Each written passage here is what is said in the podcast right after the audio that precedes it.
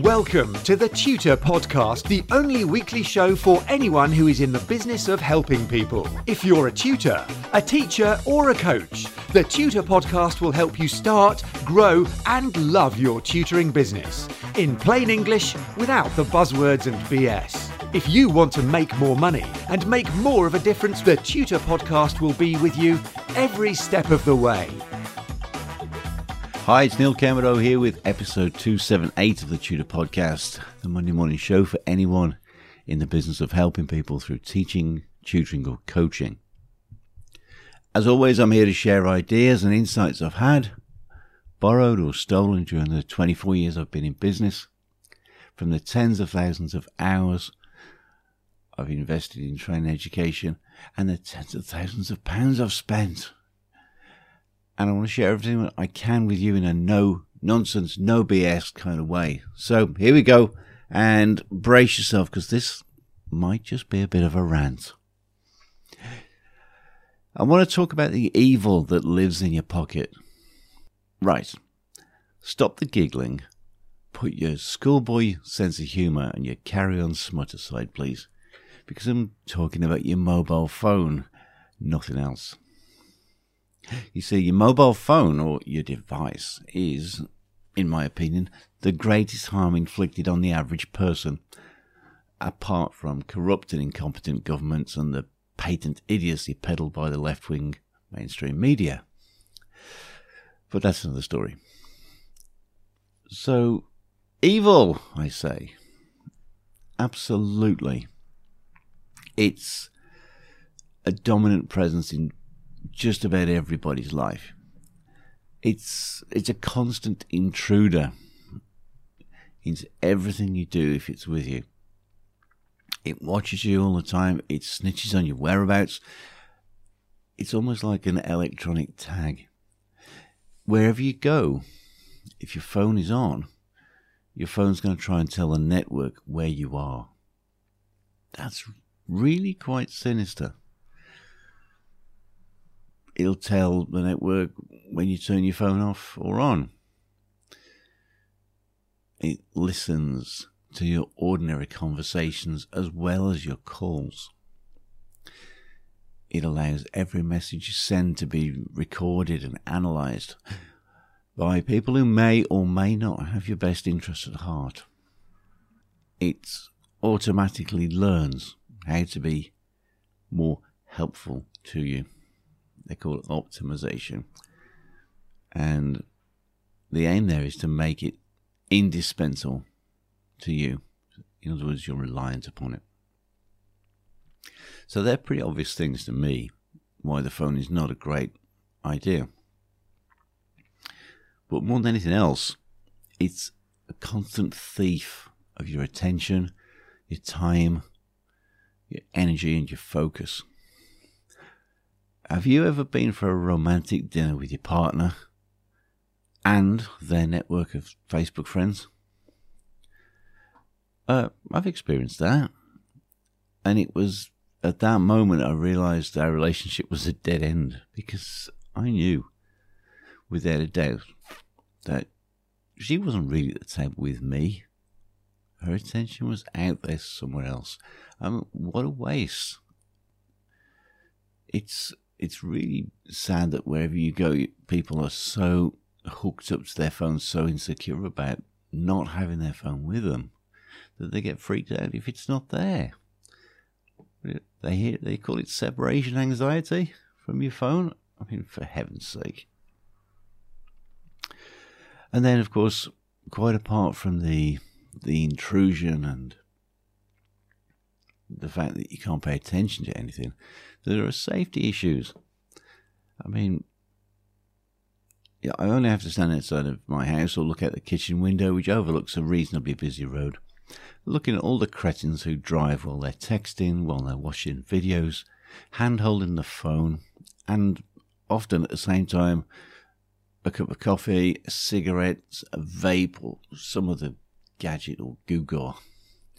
Now, if you're watching videos or reading or writing a text while throwing 2 tons of steel box down the road at 50 miles an hour, you are an absolute moron. They should be locked up to protect everyone else. And your kids should be taken into care. Because if they're in the car with you, you're clearly unconcerned for their safety. And basically, death is too good for you. So if you do that, please don't do it. Just don't be a brain donor. I mean, there are plenty of those around, and it's only a matter of time before I rant about the idiots who drive past my house with their dogs on their laps. I did warn you it might get a bit ranty. It's not just car drivers, though. I've had several near misses recently with distracted pedestrians. They're wandering around in a dream world. They've got their earbuds in, watching videos or texting, not looking where they're going. And they just step out in front of you. What complete wassocks. And it's exactly the same with some cyclists and, of course, well, I don't know what to call them, the people on scooters. Yeah. So I honestly believe that the widespread inability to manage mobile phone use whilst doing other things that could be potentially life-threatening is a mental illness. It's a mind virus that eats common sense and won't stop until every last vestige of common sense has been consumed. So, what else? What else do I love about mobile phones? Absolutely nothing. The mobile phone is the platform on which a lot of people engage in the unreality of social media. The social media, Facebook, Instagram, and all that, I'm really not a fan of these things. They are designed to be addictive platforms because they're not based on real life. What you get is a curated versions of people's lives, a sort of highlight reel of, look at me, how fantastic, sexy, gorgeous, interesting, etc. I am. Who actually believes that stuff? If you look a little bit further into it, a lot of social media is based on stupidity, ignorance, or just plain old wrong-headedness. And when people engage in the social media whirlwind, if you like, they get hooked on how many likes a post gets, the comments on a post. They get a lot of friend requests. They get these little hits of dopamine. Dopamine is part of the reward system of your body.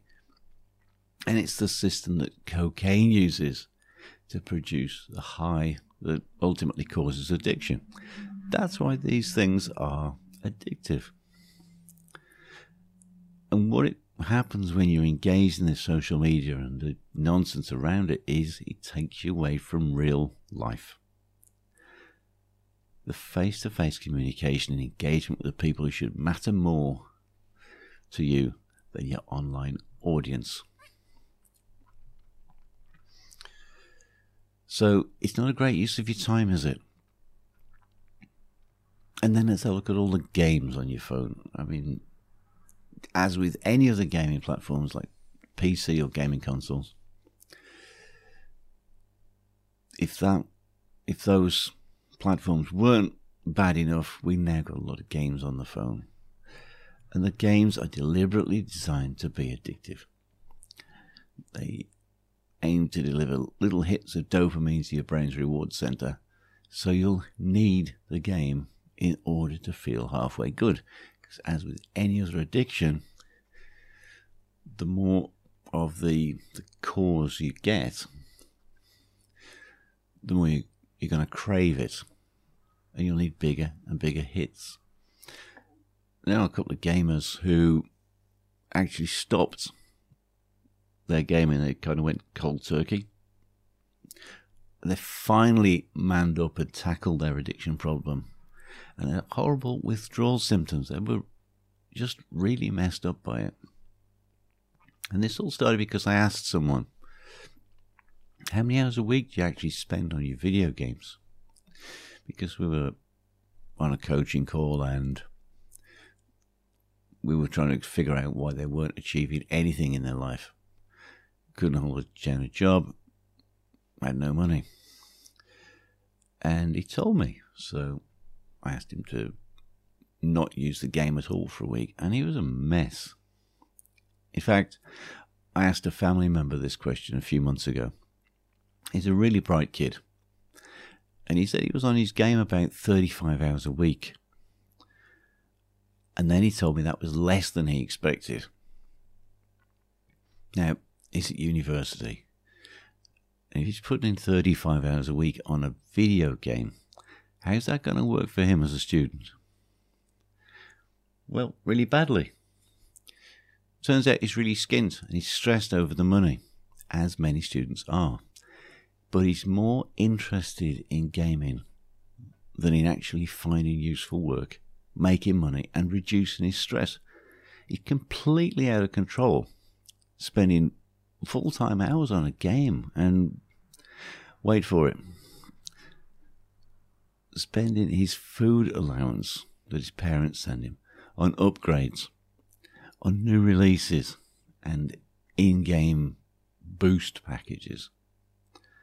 I mean, really? This is supposed to be a bright kid, and he can't see the hole that he's fallen into. And that's pretty bad. But what's worse than that is he's neglecting real life. He's a student, he should be out socializing, finding out who he is, and he's infantilizing himself by sitting in front of this assortment of moronic games. The games are clever, but they're made to turn the players into morons. And while he's doing that, he's missing out on all the beauty, all the love, and the opportunity of a life in the real world. He's squandering his precious energy, attention and time on the utterly irrelevant. And I know why he's doing it. He's quite a shy lad. I think he's found that entering into that fantasy life is actually more alluring than the real life he's got. And we can all do this, given half a chance. But if you did that, how would life go for you? And now, suppose you gave your own real life that kind of focused attention, that diligence, that application. What would that do for you in real life? It's just mental. I know people in their 40s and 50s with gaming addictions. Their spouses are in despair. The kids, I mean, they've got children, and the kids are deprived of the parental attention and nurturing that they should be getting. It's affecting their development, and little by little, the unity of the family is being eroded. What I think is even worse than the immediate effects is that those same kids are being given an example of gaming as being normal. That parents always on the phone is normal. That diverting the immediacy of the real life into the petty, the trivial, is normal. That's not a good thing to learn. As a kid growing up, what are they going to be when they become parents themselves? Now, I'm not saying the phone isn't useful as a tool. What I am saying is it's a bloody problem when it becomes a dominant presence in somebody's life. So if your phone is visible to you and it's switched on, and it's constantly pinging, ringing, flashing and notifying you of things, and you keep on picking it up. Who's actually running the show? Who's running your life? Is it you? Or is it those endless reminders, messages, WhatsApps, and notifications? Every single ping, buzz, flash, ring is a call away from your most valuable work. It's the rallying cry of the trivial and the irrelevant. So it's beholden on you and I, as people who are trying to get our lives together, trying to make something happen, in business and in life to manage the phone, to master the phone, and to not let it manage and master you. The most important thing you can do, in my opinion, with your telephone is turn it off. It's amazingly liberating and amazingly rare for people to do this. You have control of it. It doesn't control you. And when you've got the phone turned off, you'll probably notice you feel a little bit anxious. What am I missing out on? They call it FOMO, fear of missing out. But when the phone's off, you have undistracted time. That's undistracted time in which you can think. It's undistracted time in which you can write. Undistracted time that you can devote to planning. And then execute it on your plans. And if you're undistracted, you can give people that you are with all of your attention. And without those pings, rings, notifications, and all the rest of it, you can do great work. When your phone's off, you're free. You're free from other people's needy and attention-seeking behaviours, their meltdowns, their crises, their appeals for validation. You're free from the thief of time. That phone and all of its distractions, a lot of the people on the phone too, they're going to be the mood hoovers and the energy vampires. If they've got time to send you 20, 30 messages a day, what are they actually doing with their lives? And you'll know people like this. We all do, don't we? The senders of irrelevant messages, stupid pictures, and out-of-control emotional outbursts. All of these incoming messages will steal your time if you give them a chance. Now, if your phone is off, or you don't respond in the way they want to, there may even be conflict, some emotional blackmail, tears and reproach, because you weren't there for them. So I suggest you let them know that your phone will be off. If it's off between 11 at night and 10 in the morning, they'll find someone else to be a blight on. And you can be absolutely sure of that. And then, guys, if you're driving, make sure the phone's off. If I'm driving personally, the phone is in my bag, in the boot. I might sometimes connect it via Bluetooth to the car's systems, but I don't need it. I certainly don't need it on a mount in the middle of the windscreen, reducing my forward visibility. How many people have been hit by people who didn't see them because they had a phone in their eye line? I mean, it's just moronic. So, guys, turn your phone off. Focus on not crashing. I'm focused on not crashing. I'm probably a bit peculiar that way. I don't want to kill anybody. The other thing you can do, believe it or not, is to have two phones. If you're in a business where you absolutely have to be contactable. It's not so urgent for my guitar teaching business, but I've got a property business, or two. So I've got two phones. I've got my ordinary day phone. Now this is my main phone. It's like my office phone. It's on during business hours. And it's turned off outside of those business hours. Now I share this number widely. Anyone can have this number because it's the easiest way to get in touch with me. But if it is turned on, it's in silent mode most of the time.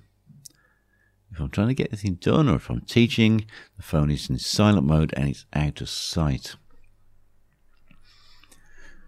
What I do know is that just any fool can call me on this number. But I'm not under any obligation at all to take their call. So that's the first phone. The second phone is the emergency phone. This is on 24/7 for emergencies only. It's an out of hours phone.